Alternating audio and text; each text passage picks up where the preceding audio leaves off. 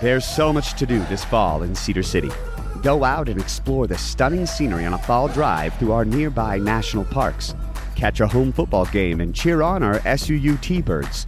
Stop by one of our local farms for some fresh produce as they wrap their harvest season. Snow will be falling soon, which means another epic ski season at Brine Head Resort. It's time to grab a flannel and pick out your best pumpkins because Cedar City has your fall getaway covered. Learn more at visitcedarcity.com. Benvenuti o bentornati su questo canale dedicato alla psichiatria e alle neuroscienze e se vi interessano questi temi iscrivetevi subito, ok? Psicochirurgia e lobotomia, che cosa sono veramente? Questo è il tema principale di questo video, ma vi parlerò anche del perché queste tecniche medico-chirurgiche di trattamento dei disturbi mentali sono state così diffamate a livello internazionale e mediatico. Prima di iniziare voglio ripetervi quello che dico spesso quando devo affrontare alcuni argomenti controversi della psichiatria. È molto frequente che le persone si facciano un'opinione su diversi argomenti senza sapere quasi nulla a riguardo, magari solo per sentito dire, per passaparola, oppure seguendo le suggestioni che più assecondano i nostri preconcetti, ok? In psichiatria e psicologia questo è molto frequente perché c'è la convinzione che ognuno di noi possa dire la sua in qualche modo, dato che molti termini e concetti si sono diffusi tra la gente, ad esempio le parole elettroshock, depressione, narcisismo, ansia, insomma, e via di seguito, sino ad arrivare appunto alla parola lobotomia o, per i più precisi, il concetto più generale di psicochirurgia, dove per psicochirurgia si intende qualunque genere di intervento fatto sul cervello, intervento chirurgico che abbia come conseguenza una modifica del pensiero del comportamento di un essere umano che manifesta un disturbo mentale. In ogni caso, sempre come premessa, chi mi segue sa molto bene che io penso fermamente che la psichiatria e le neuroscienze siano materie di cui sia senz'altro possibile farsi una propria opinione e padroneggiarle per semplice interesse, per professione o per orientarsi meglio come pazienti o familiari di pazienti. Ma il punto importante, a mio parere, è sapere bene di che cosa si parla ed è per questo che oggi vi voglio parlare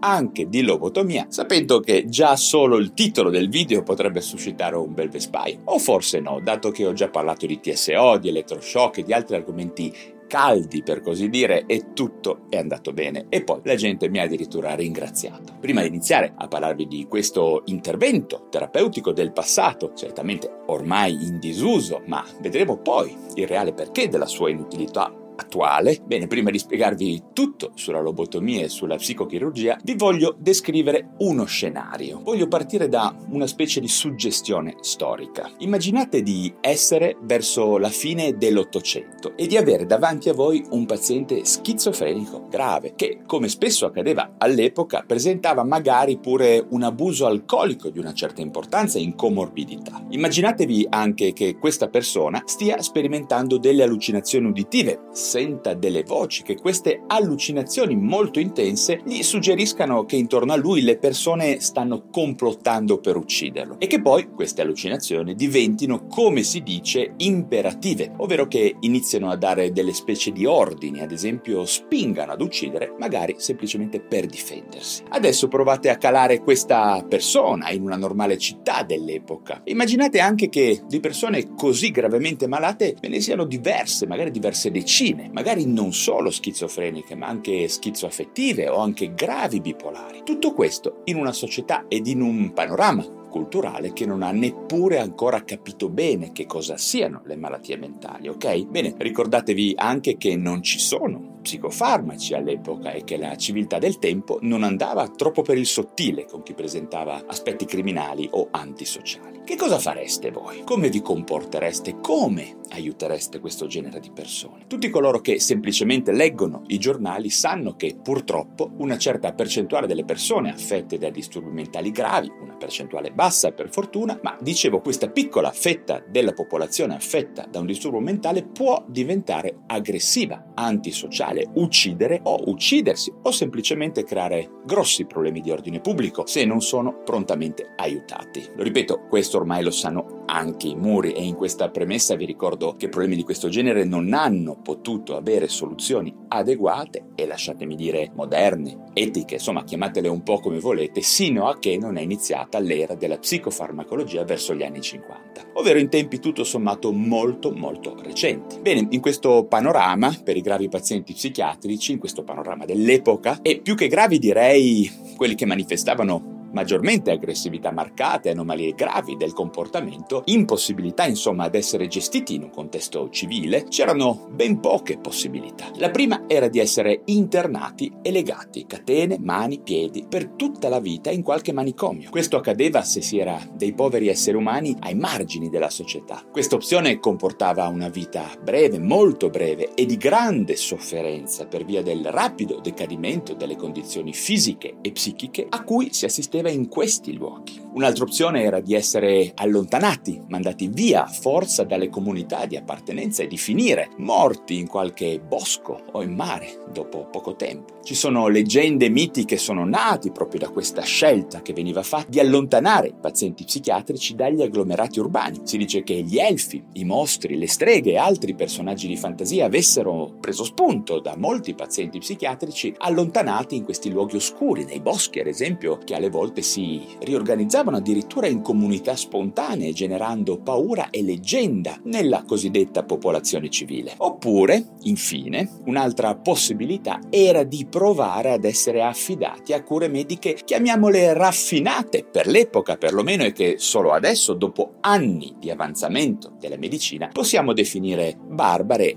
o anche assurde, ma all'epoca era tutto quello che si aveva per evitare destini ancora peggiori, ok? Questo è il punto. Tra queste terapie che adesso non si utilizzano effettivamente più, abbiamo appunto la psicochirurgia di cui la lobotomia è stata la tecnica più usata e conosciuta a livello mondiale. L'ipotesi teorica da cui si partiva è stata l'osservazione negli animali da esperimento che la distruzione o l'asportazione della corteccia prefrontale del cervello aveva come conseguenza un radicale cambiamento del comportamento. In particolare l'attitudine aggressiva ed ostile, per così dire, veniva molto attenuata pur non modificando molte altre funzioni di base, tra cui quelle fisiologiche e quelle connesse al mantenimento della vita. Questa scoperta casuale sugli animali viene attribuita a Friedrich Goltz verso la fine dell'Ottocento, ma i primi veri e propri esperimenti sugli esseri umani avvennero dal 1895 in avanti ad opera di Gottlieb Burkhardt, che era il direttore di una clinica psichiatrica in Svizzera. Questo medico utilizzò la psicochirurgia su sei pazienti inizialmente che non rispondevano ad alcun trattamento e che erano appunto ingestibili. Purtroppo questi primi risultati non andarono molto bene, anche se nelle quattro persone che sopravvissero si poté osservare un cambiamento molto positivo del comportamento e del carattere. Si poterono slegare, diciamo, e trattare in maniera molto più umana, utilizzando anche tecniche relazionali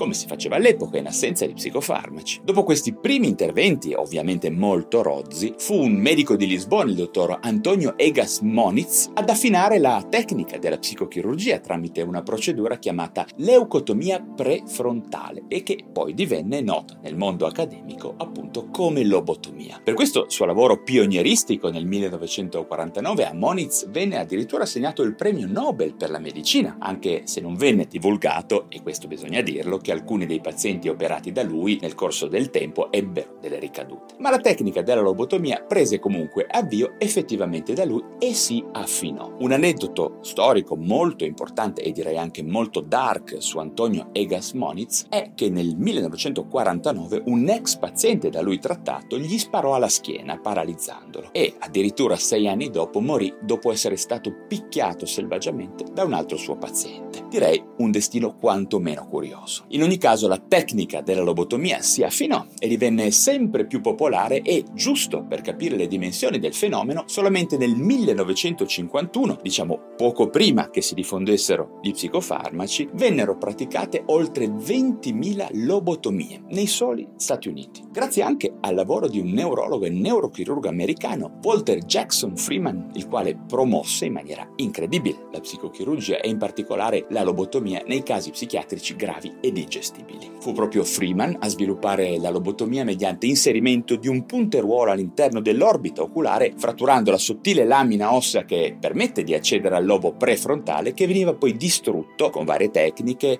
addirittura utilizzando l'alcol, insomma bruciando in qualche maniera quest'area del cervello e questa tecnica suscitò indubbiamente molte narrazioni di terrore e di sdegno a livello mediatico, cinematografico e letterario, ma questo è comprensibile. In realtà tutta la chirurgia dell'epoca, del passato, generava molto terrore, forse più della psichiatria, non solo quella psicochirurgica, ok? Perché era comunque rozza, dolorosa, comportava molti pochi successi per i pazienti, chiaramente. Insomma, adesso la chirurgia di oggi è tutt'altra storia. In ogni caso, dagli anni 50 in avanti, diciamo dalla scoperta della clorpromazina in poi, la psicochirurgia divenne sempre meno popolare, sempre più criticata, sino ad essere lentamente bandita dai comitati etici di molti stati. La lobotomia è stata ancora praticata negli anni 70 in Finlandia, in Svezia, in Spagna, in Belgio, in Regno Unito sicuramente e negli Stati Uniti, ma venne quasi completamente abbandonata negli anni 80, anche se sino all'86 nel Regno Unito si fecero ancora diversi interventi di lobotomia. Ok, spero che questa mia spiegazione abbia suscitato interesse in voi che l'avete ascoltata, dato che in molti mi avete chiesto di spiegare che cosa fosse la lobotomia. Se volete approfondire vi rimando anche ad un mio articolo sul mio blog dove ho ulteriormente approfondito in maniera molto più tecnica la lobotomia e la psicochirurgia in generale e per chi potesse interessare andate pure a leggerlo. Vi lascio il link giù in descrizione, ok? Bene, e anche per oggi ho finito. Se vi sono stato utile datemi un like e spero anche che vi facciate sentire con domande, precisazioni o opinioni giù in descrizione. Spero che prima di spiegare il vostro pensiero, i vostri appunti, le vostre considerazioni abbiate visto il video perché spesso in questi argomenti un po' caldi le persone leggono il titolo e poi sparano a zero senza neanche bene aver capito di cosa ha parlato il protagonista del video. In ogni caso prima di salutarci ricordate di iscrivervi a questo mio canale YouTube o al mio podcast Lo Psiconauta a seconda del canale digitale da dove mi state ascoltando. Ricordatevi anche del mio Instagram, della mia pagina Facebook e soprattutto del mio blog valerorosso.com dove troverete tantissimi articoli di approfondimento sulla moderna psichiatria e sulle neuroscienze. Tutti contenuti gratuiti che difficilmente troverete in altri posti sul web. E per finire vi ringrazio della vostra attenzione e ci vediamo al prossimo video. Each of us is born with 30 trillion cells that make us. These cells determine how we feel, perform, sleep, focus, and how long we live. And to live our best life, all we have to do is feed our cells properly. But most supplements don't reach our cells, keeping us from reaching our full potential. Make every cell count with Healthy Cell. Founded with a mission to empower people to take control of their own health at the most fundamental level, the cell. Dr. Vincent Gempapa, world renowned cell researcher and medical doctor, created supplements that work at the cellular level to support immune health, better sleep, sharper focus, and healthy aging. Go to healthycell.com and use code UPGRADE for 20% off your first order of any product. That's healthycell.com, H E A L T H Y C E L L, and use code UPGRADE for 20% off.